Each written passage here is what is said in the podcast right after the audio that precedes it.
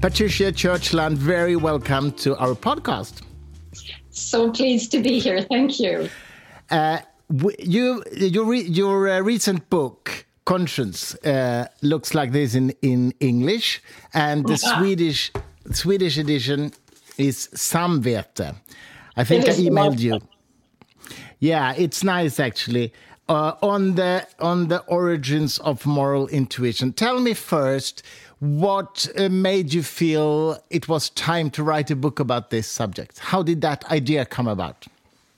Well, that's an interesting question because early on, when I was thinking about neurophilosophy and how neuroscience might impact some of the philosophical questions about the mind, I really had no expectation that we would, in my lifetime, come to learn things that would bear upon the nature of how it is that we have these very strong feelings about what's right and what's wrong. Hmm. What changed all that was I went to a talk at the Salk by Larry Young and it had a very boring title about voles and and I sort of sat there and listened and then all of a sudden he began to tell the story of the contrast in behavior between montane voles and prairie voles. And the story, mm. as you probably know, is that montane voles, uh, the male and female meet, they mate, and then they go their separate ways. But prairie voles are very different. They live in large communities. The males and the females meet, they mate, and they're bonded forever. And the male helps guard the nest against other females as well as other males. He takes care of the babies. And um, they are very strongly attached to each other. Mm-hmm. The question that Larry Young wanted to ask was what's the difference in the brains between the montane voles and the prairie voles because these are mm. species that are very similar. And it turned out that the difference had to do with two very simple and rather ancient peptides, oxytocin and vasopressin. Mm. And their receptors, that is, those things on the neurons to which oxytocin or vasopressin would bind. And in very specific places in the old reward system of the brain, there is a very high density of receptors for oxytocin, and in a slightly related place, a very high density of receptors for vasopressin. In the prairie vole, not in the montane vole.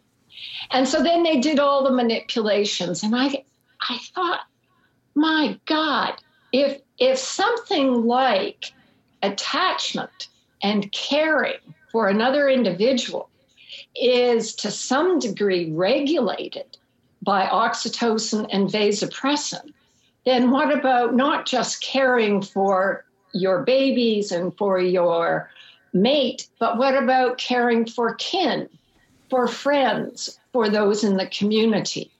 And so, consequently, the question in my mind was is this result extendable to caring for others in a broader sense? And as the data came in, it turned out that it is extendable. Mm.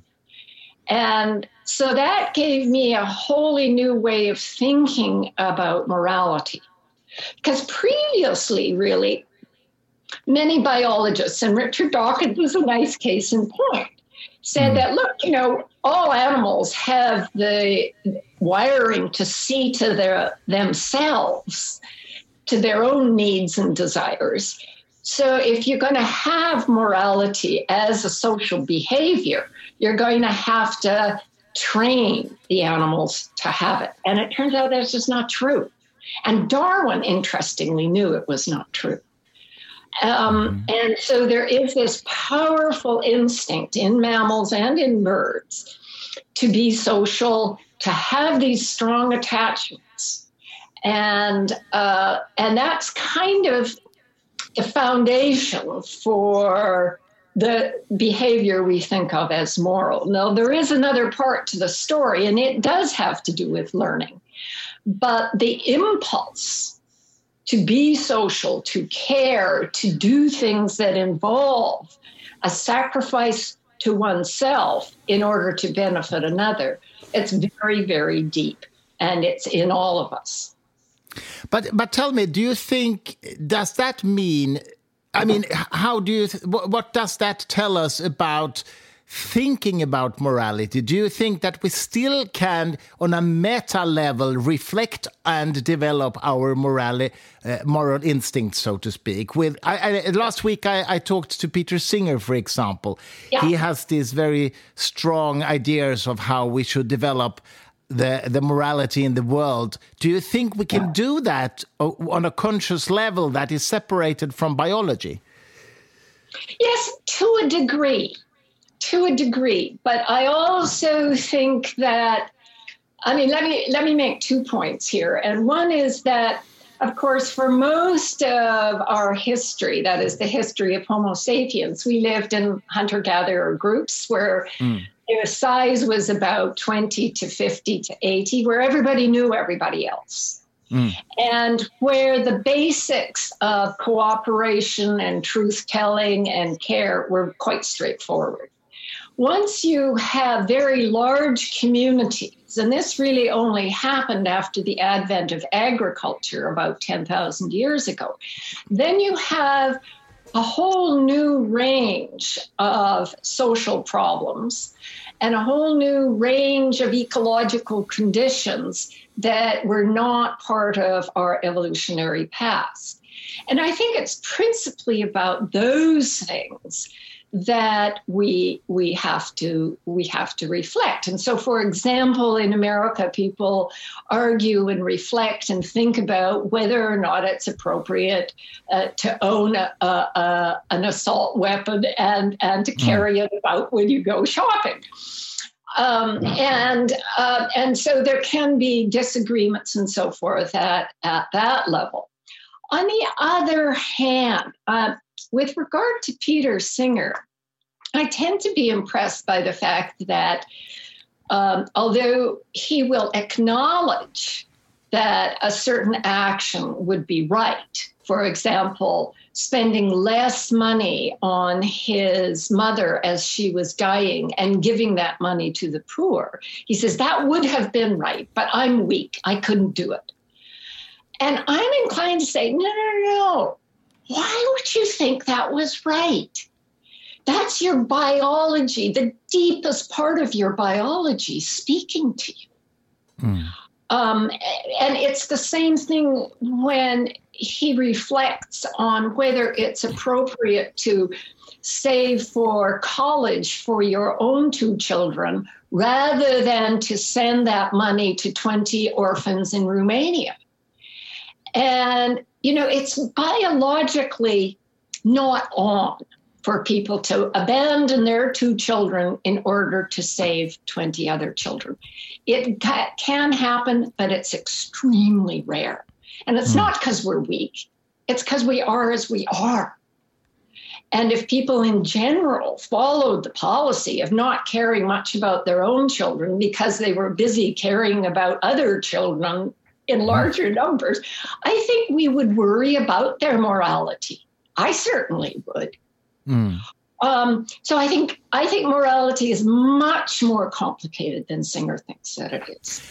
I see, but does that mean that you are not a moral realist? You don't believe in objective moral, moral values at all? Well, yes and no. Um, I mean, I think that there are certain values that are hardwired into us, having to do mm that, that emerge as a result of the wiring supporting bonding and attachment. But because conditions can vary across cultures and across conditions, then I think it, it makes sense to simply be aware of the fact that, that those values can change. So let me give you a case in point essentially all hunter gatherer groups and, and those who live in larger communities as well think that cannibalism is wrong. So mm. let me consider now the Inuit who live in unbelievably harsh communities. And from time to time, though, the conditions are so harsh that starvation sets in. They cannot get the food they need. And people begin to die, and more die. And sometimes people eat the dead. Now, am I horrified by that? Absolutely not. Uh, of course, under extreme conditions, the value of respecting a dead family member has to be modified. Mm. And so they eat the dead and they live to, to produce children the next year. Mm-hmm. So, and it's not morally wrong to do that, you mean? I don't think so. Mm, mm. I, I understand that there are people who disagree with me about that. Um, but I have to say that, you know, if I if I were in a plane that crashed in the far north and it was unlikely that food would be forthcoming, and the pilot next to me was dead, but quite edible because it was cold, um, I, I think I'd be an idiot not to eat his leg. Mm. Um, but not only that, I think that the forces of survival would be very different from what I now imagine them to be. I mean, one of the things that Peter Singer does is he imagines himself in a certain situation and thinks, oh, no, I'd never do that. Well, jolly good for you. But, you know, have you ever been in such a situation? No. Mm. Um, and when you talk to, for example, the Inuit, uh, they will do they will t- tell you stories of things they had to do in order to survive. Mm. um, so so am i a moral realist? Well i don't even really know what that means actually. I know that we have these very strong impulses to sociality that we care strongly about our children our mates our family and to a degree about our friends and to the degree that you don't know somebody and have never met them, you feel less strongly about them. That's just a fact of biology. Mm. But but um, how how do you? I've been thinking about this myself. I th- find it's extremely hard to understand, for example, how honor culture in certain societies can develop in uh, to the extent that a father kills his daughter because yes. Uh, uh, she has done something that you know destroys the honor of the family which means that the impulse the, the moral instinct to kill the daughter is stronger than the biological instinct to, to, to save your child. I don't understand that. Can, do you?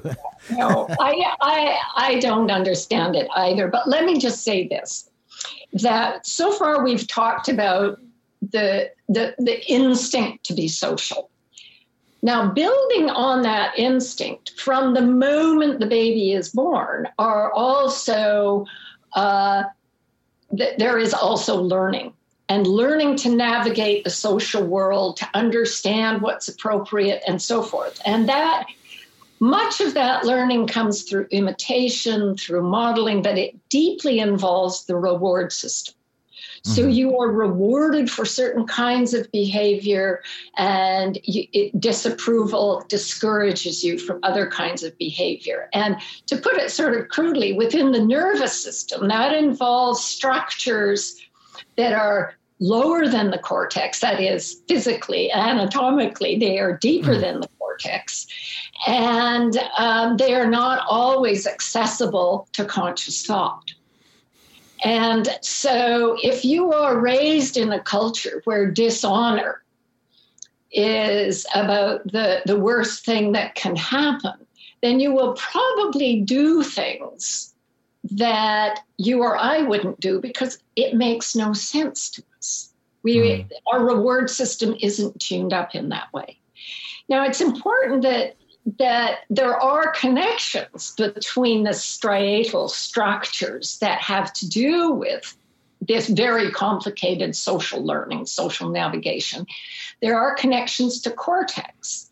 And so there can be a back and forth, and people can come to change some of those very deep values that mm-hmm. um, that they learned as children, for example. Um, so so in a way i mean this is probably too simple but i think of of these two parts the sort of instinctual part and then the learning part as kind of working hand in glove. Um, but one provides sort of the motivation to be moral and the other one provides the sort of specifics in a given situation about what constitutes the right thing to do Mm. But yeah, I mean, I find you know things like honor killings extremely harsh. But look, here's a I mean, when I was a little kid growing up on the farm, we didn't have television. We we had radio, but that was it. But we did get the National Geographic.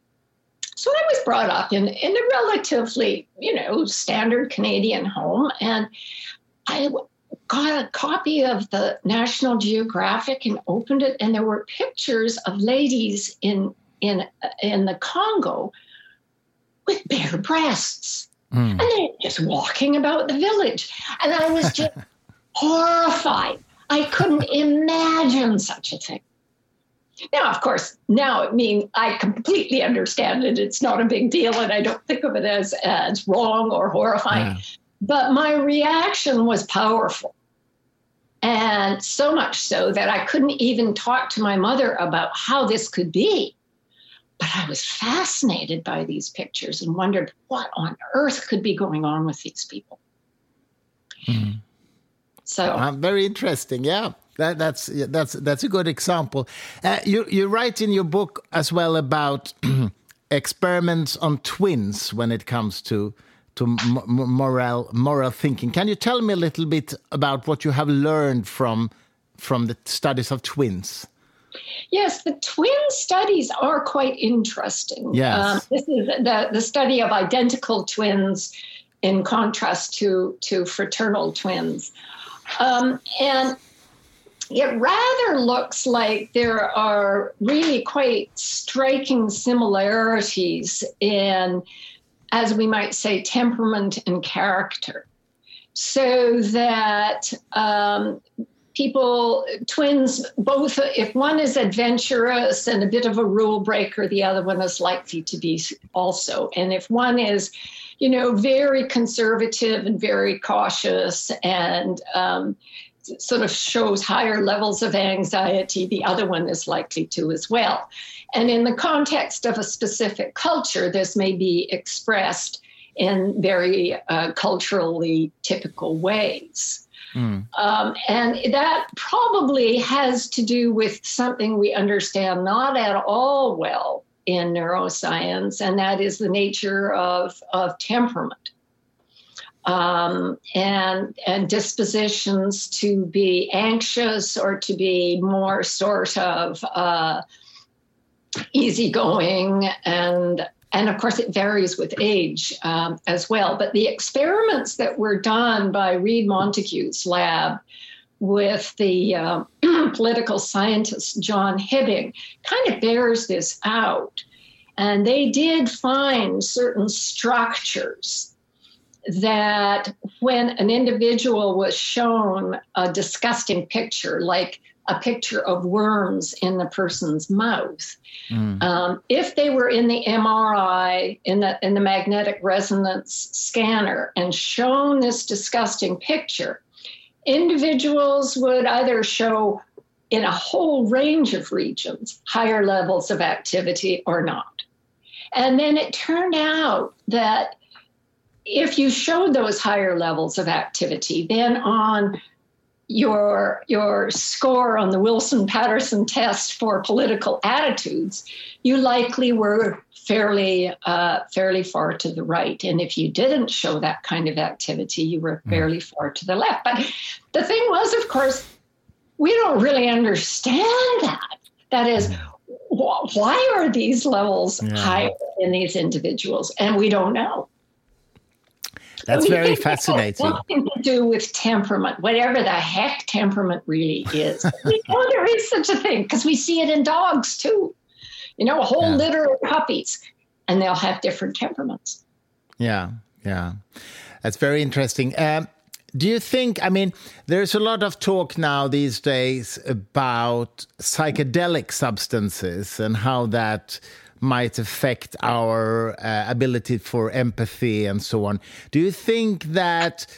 First of all, what, what, what's your opinion on on research on psychedelics and, and you know to use psychedelics as a as a treatment against different things? And my second question is: Do if if we find that psychedelics actually affects our uh, moral thinking in a positive way, should it be sort of should it be a standard thing that everyone had?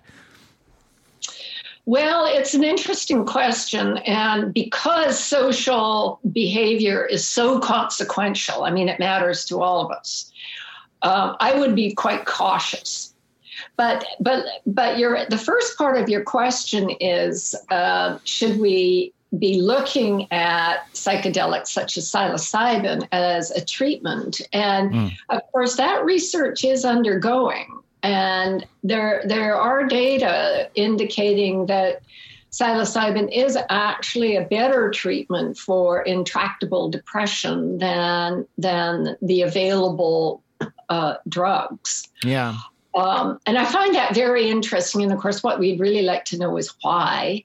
What's it mm. doing? What's the active ingredient exactly? And there certainly is lots of research um, that that is exploring those questions. We are just doing we're just doing a big study in Sweden in Karolinska Institute in Sweden in Stockholm yeah. on on psilocybin as treatment for for that kind of depression. It's yeah, the first time yeah. in Sweden this is happening. Uh, a study like that. Yes, yes. So, so certainly psilocybin does seem to be the one that that could could end up being quite interesting.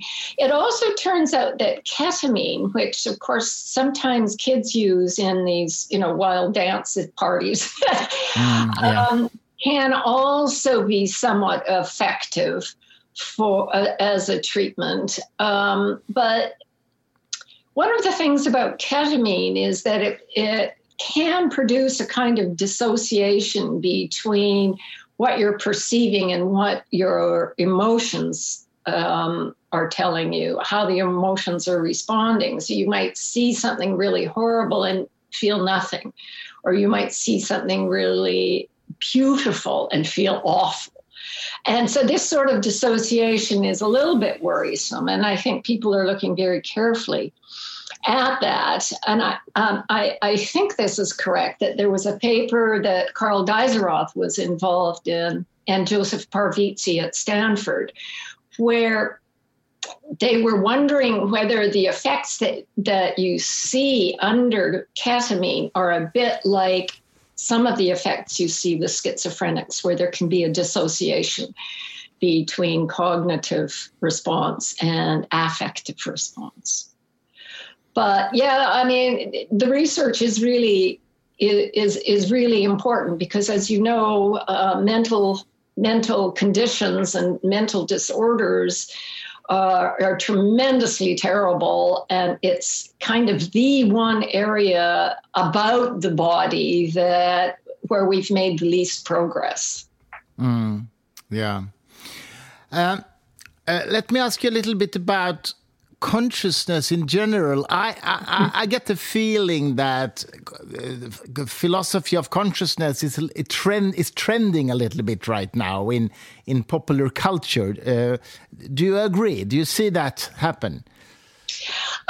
I it probably is. There certainly is. I mean, my mailbox is regularly filled with people who say they've got the answer. You know, of course. and um, and and I. I hmm, I do see a little bit of progress actually in the really?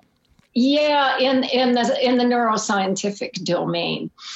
Um, I still remain puzzled by the idea that whatever is the explanation of conscious experience, this is a view that Chalmers still holds. Whatever is the explanation, it's got to be totally radical. It's got to be unlike anything that we've ever thought of. I'm thinking, how do you know that?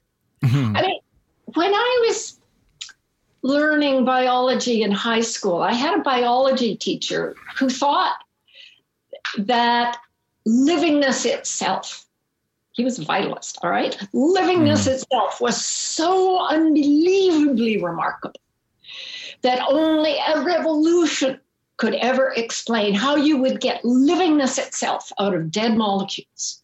Mm. How could that possibly be? Well, you know, the answer turned out to be very complicated, but it has to do with DNA and RNA and ribosomes and uh, membranes on, on cellular structures. It was not a revolution. That is, it wasn't a revolution in the way that Newton was a revolution.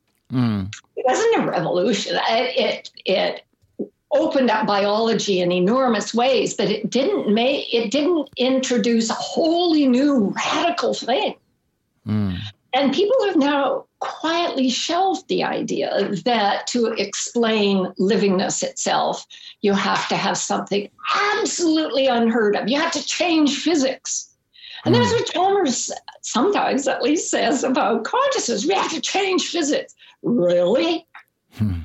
Um, and I mean, I'm kind of a pragmatist. I sort of think, well, people are making interesting kinds of progress, not unlike the progress in discovering the nature of the ribosome and how it makes proteins, or discovering the nature of, of cellular membranes.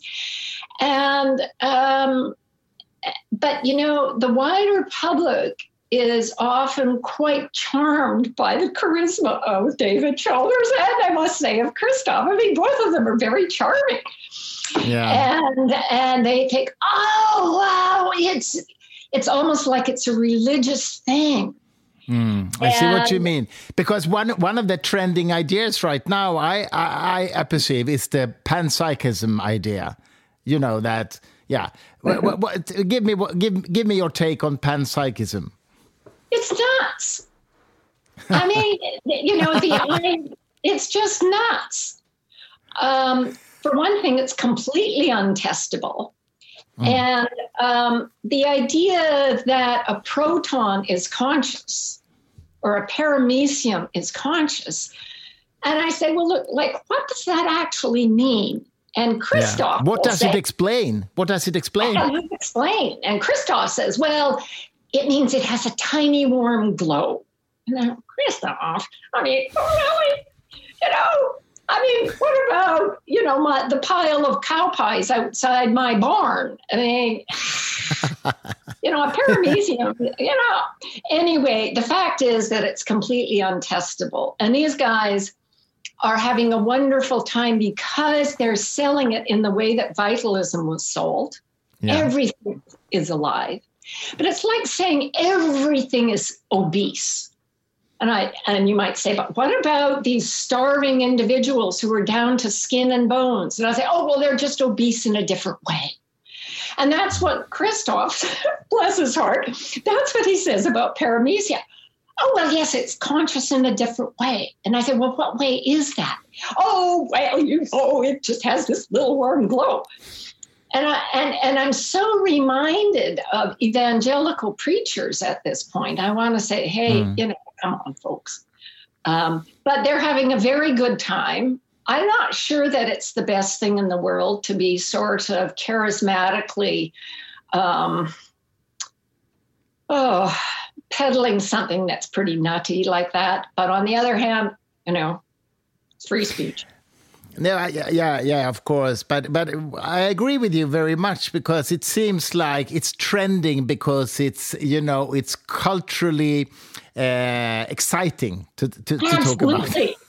Yeah, and people yeah. sell books and lectures on on, on, oh, on that, yes. so to speak. Yeah. But, but but my my main objection is that I I, think it has no explanatory power. I mean, well, no, even no, no. if it were some kind of character in the atom, you still have to explain why it appears in a brain but not in a stone. so it doesn't help. it doesn't help. It doesn't okay. help. And uh, so so yeah i uh, i think it's kind of regrettable but you know i think it's like um, some of the the super popular fads right now like in in a in in the culture in America that they'll have their day and then you know after a while they just get boring and people realize that you know maybe they're a bit silly and and get back to work. what what what ideas are is that you are thinking of right now?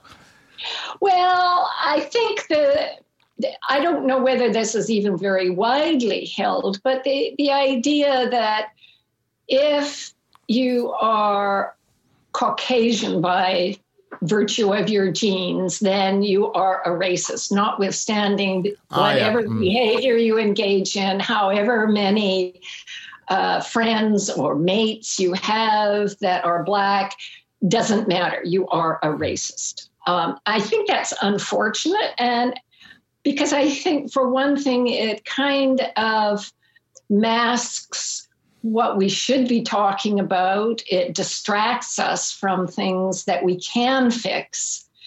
Um, and and it, it's it's it's not wise under mm. under any condition.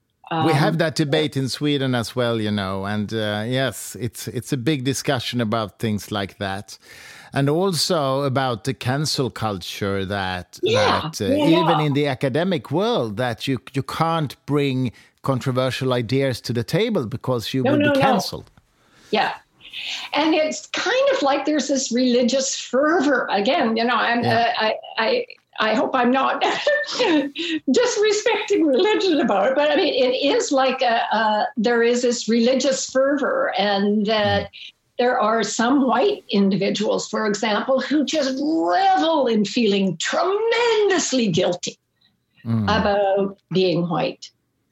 And, you know, mm. sometimes I don't know whether they, they just don't have enough to do or, or quite what, what the problem is, but but it it really does not comport with common sense. No. Uh, you, you, probably know that Peter Singer just started a, a, a digital journal called Journal of Controversial Ideas. Mm -hmm. which is an academic uh, internet publication which will be peer reviewed and you know to meet very high academic standards but you can publish your papers and um, what you call it in english anonymously i mean without your name. Oh anonymously yeah yeah yeah, yeah. Uh, which probably is a good idea well it's it's a good idea because of the cancel culture.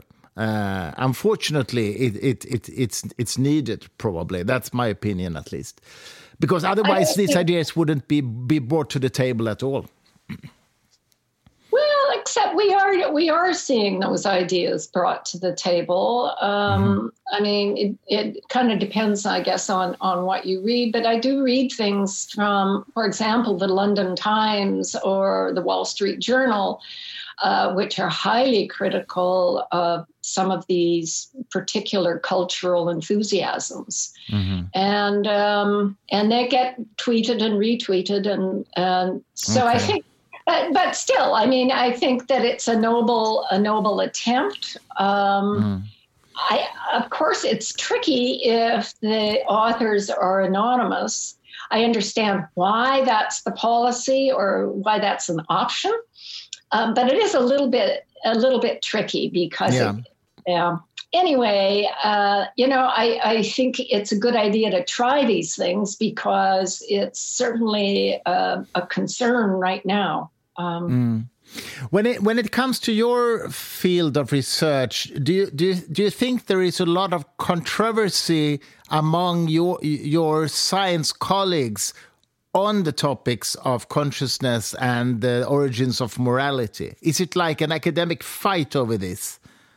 I, I don't think that with regard to the nature of morality that there is not within science uh-huh. Um, I don't think so. I don't know what Peter Singer thinks. I don't think he's ever addressed that that question. Mm. He's he sort of you know uh, has his focus at a different at a different level. Um, but with regard to consciousness, I think that there are quite a lot of divisions. Mm. But um, having said that, one of the really very um, scientifically determined attempts has to do with finding ways of testing whether or not a person who's in coma or in vegetative state, whether they might recover. And so there are a variety of kinds of strategies to, to test that. And just roughly speaking, although many people, and Christof is one of them, who thinks that the story of consciousness is really a story about cortex, although paramecia don't have that.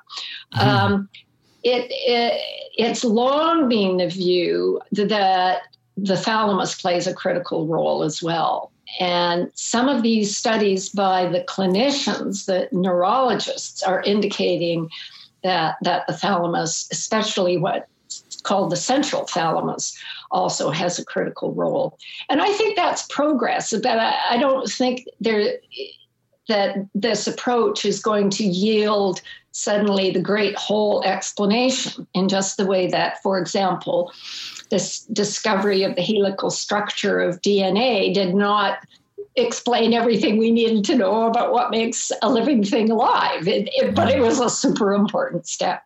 Yeah, yeah. So, so what do you think, for example, of what do you think, for example, of uh, Iain McGilchrist and his ideas that he presents in The Master and His Emissary? Do, do you know what I mean? The book? No, I don't. I, I only read some of this stuff because you know so much of it is just a mess. But but, but tell me and and uh, well. I'm not sure I, I can actually, but he, he has this idea that that the the right uh, uh, um, what what do you call it? The right hemisphere and the left hemisphere and how how they have different ways to handle reality basically and that that uh, the west the, the the left hemisphere's view of reality is dominating uh, our current times uh, standard of relating to reality I mean, uh, the the, dif- the difference between the left and the right hemisphere in that sense, in perceiving reality. Uh, oh gosh, I, I, you don't know about his ideas about. This? I mean, I do know quite a lot about the literature from clinicians concerning um, lesions to one hemisphere versus mm. another. And there certainly are differences if the right hemisphere is lesioned versus when the left hemisphere is lesioned. But whether that translates into some ge- a general broad picture of the Western paradigm towards life and knowledge versus the East, uh, mm. I, you know, I, I, I, I don't think I'm really qualified to assess that. Mm. Okay, let me ask you another thing then. Um, I mean, this this discussions about the self. Uh, I mean, what, what is your relation to the concept of the self? Uh, uh, is it like Daniel Dennett says? It doesn't exist. It's it's just an illusion. What what would you say? Well, I think there that that there are many aspects to an animal, and this is not just human, but this is probably many things. There are many aspects to its having a sense of self. So, for example, it it gets feedback from a movement to tell the brain that it was the thing that moved, not something else. Mm. And most animals have a, a, fairly rich sense of their body and also how their body can be seen from another. So, for example, a friend of mine was recently trying to move elk from domesticated elk from one pasture to another, and the elk just kind of didn't want to be moved. But they had to go mm-hmm. through an area that had bushes that were about, you know, five feet high or so, sort of sparse. Anyway, they thought they had all the elk through, but of the 70 elk they started with, they only ended up with 24. So, hmm. where were the others? So, they went back to try to find them. So, here was one elk. Now, big, big rack, huge animal, 400 pounds, lying down by a bush, and he had carefully positioned his rack into the bush ah, wow. so that nothing could see the rack. And we know that from chimpanzee studies too, that an animal, a chimp, will very carefully position itself so it can't be seen by the other. That seems to me to be a sense of self. There are other components to a sense of self, uh, like your autobiographical memory and uh, um, uh, a capacity for various social skills. So Antonio and Hanna Damasio had a very interesting yeah. patient that I visited. Yeah, this is Boswell. And Boswell had lost all autobiographical memory to herpes simplex encephalitis. He only knew that he was born in Iowa. Now, there is a philosophical tradition that says that sense of self is entirely constituted by autobiographical memory, but here was Boswell. And you know, he you wouldn't know in the first 40 seconds of meeting him that that there was anything wrong. He still had great social skills. He was very welcoming. He would comment on on some aspect of your closed, for example, and ask, Where were you from? And of course, 30 seconds later, you couldn't remember. But um, his social skills were significant. He also could play a really mean game of checkers. Mm. Now, everything was very visible, so he didn't have to remember anything very much, but he could play checkers. And he could brush his teeth. I mean, he knew those were his teeth. Mm. So those, but you can lose part of that. So Bos, um, I mean, it's not that there was nothing amiss with Boswell. He had lost some aspect of our sense of self. And it was, and we all feel the, the tragedy of that. But on the other hand, um, there were parts of it that were still parts of it that were still there. And there were things that he knew that he liked. Mm-hmm. He liked to chew gum um, and so forth. So, so I, I, mean, I'm not quite sure why Dan Dennett finds it useful to say that's an illusion, but I think the more you kind of know about the neuroscience of this, mm. the less you're inclined to think that it's just a, a, an illusion. It's mm-hmm. a brain construct, I guess you might say. But what, what did you say? It's a uh, it's a brain construct. It's the way the mm. brain organizes certain kinds of information in order to help us navigate the world. Hmm. But okay, but that, that, that let me ask you a question that the woman I live with asked me to ask you. Oh, okay, uh, great. She, she's she's a novelist. She's writing fiction novels, uh, creative writer or whatever you call it in English, and uh, she tells me that when she sits down with her laptop she closes her eyes and then she sees a movie screen like here she says and she sees scenes happening there and she just writes them down. And sometimes she can say uh, i think the cameras should be placed there instead of here. So i replace it and i watch the scene again and um, and then she writes it out. And she and she, she asked me to ask you what where is where are these scenes actually taking place, and what is it that sees that?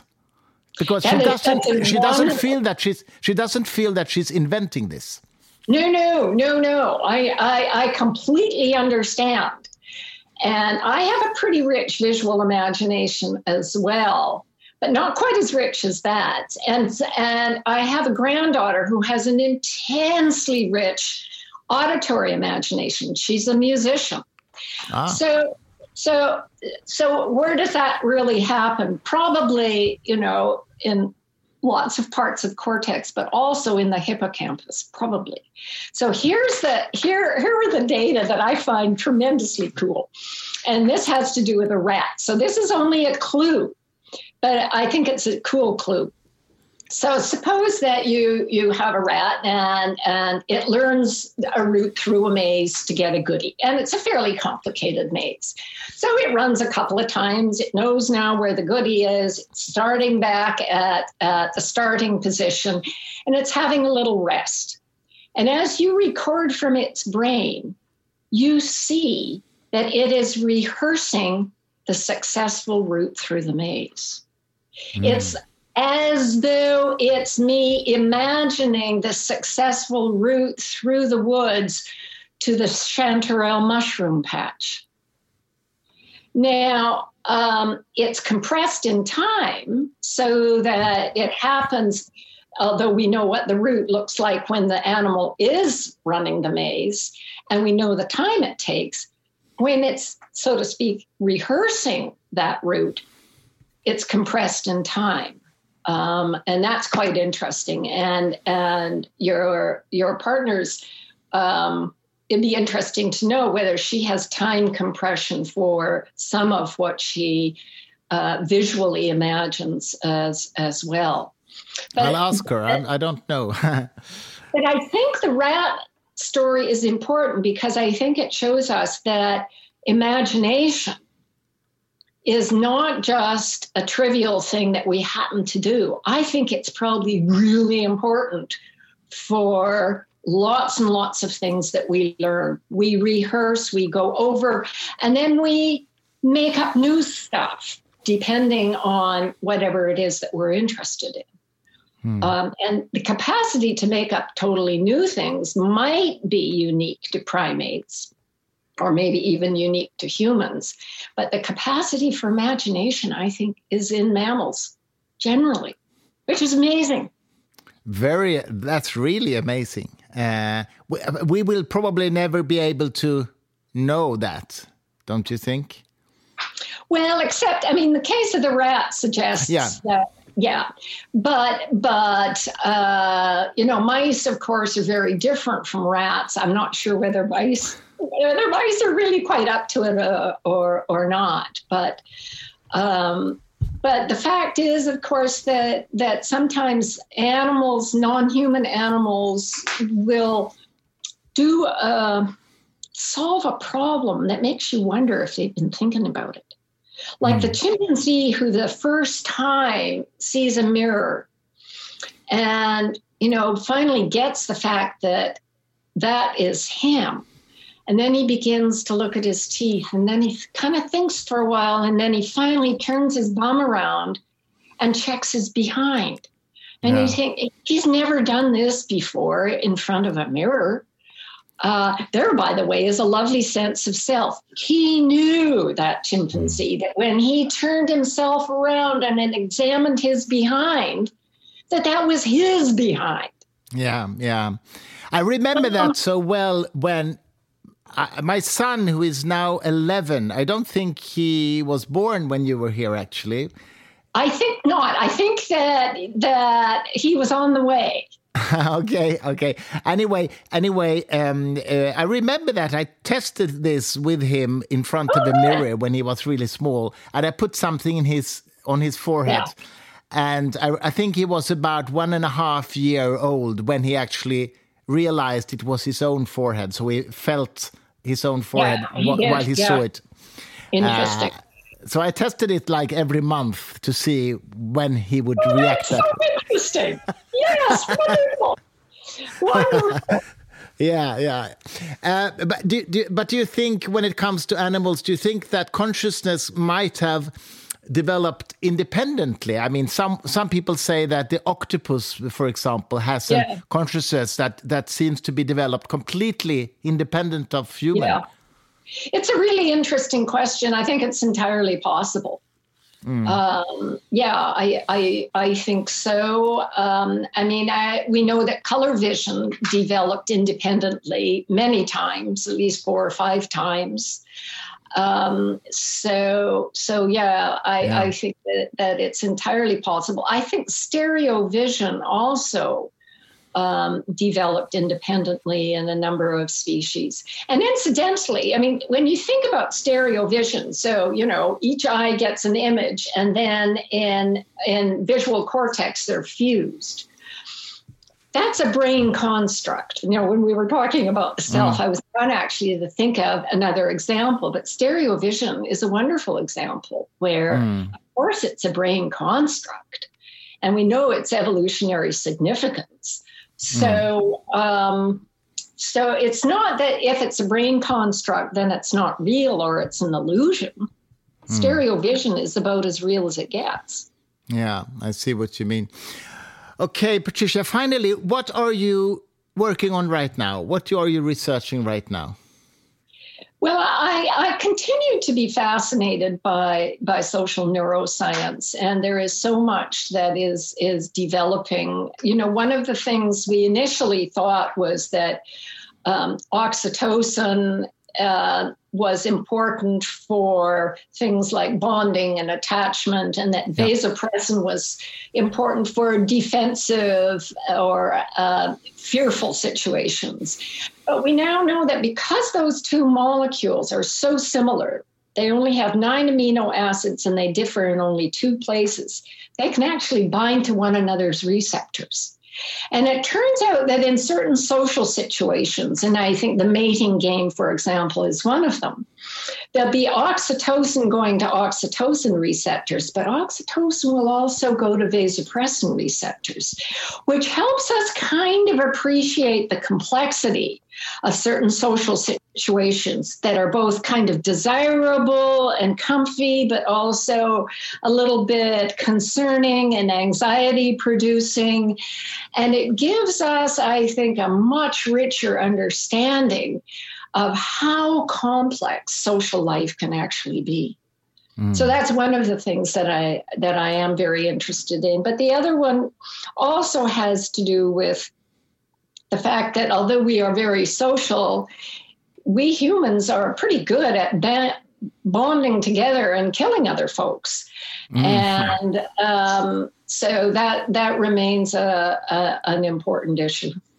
Yeah, I mean, especially the world today with with this very strong polarization going on, and uh, yeah. uh, and and a sort of imagination that has went uh, went crazy. I mean, all these conspiracy theories, for example. Oh, yeah. Yeah. It's, it's really weird. And I mean, it seems like the more bizarre they are, the more uh, sort of engaged uh, are people in believing in them. Yeah, well, I kind of sometimes see a link between that sort of, you know, bizarreness and the bizarreness we see with regard to some theories of consciousness. The more crazy the theory is, the more attractive people find it. Maybe because it's easy to understand.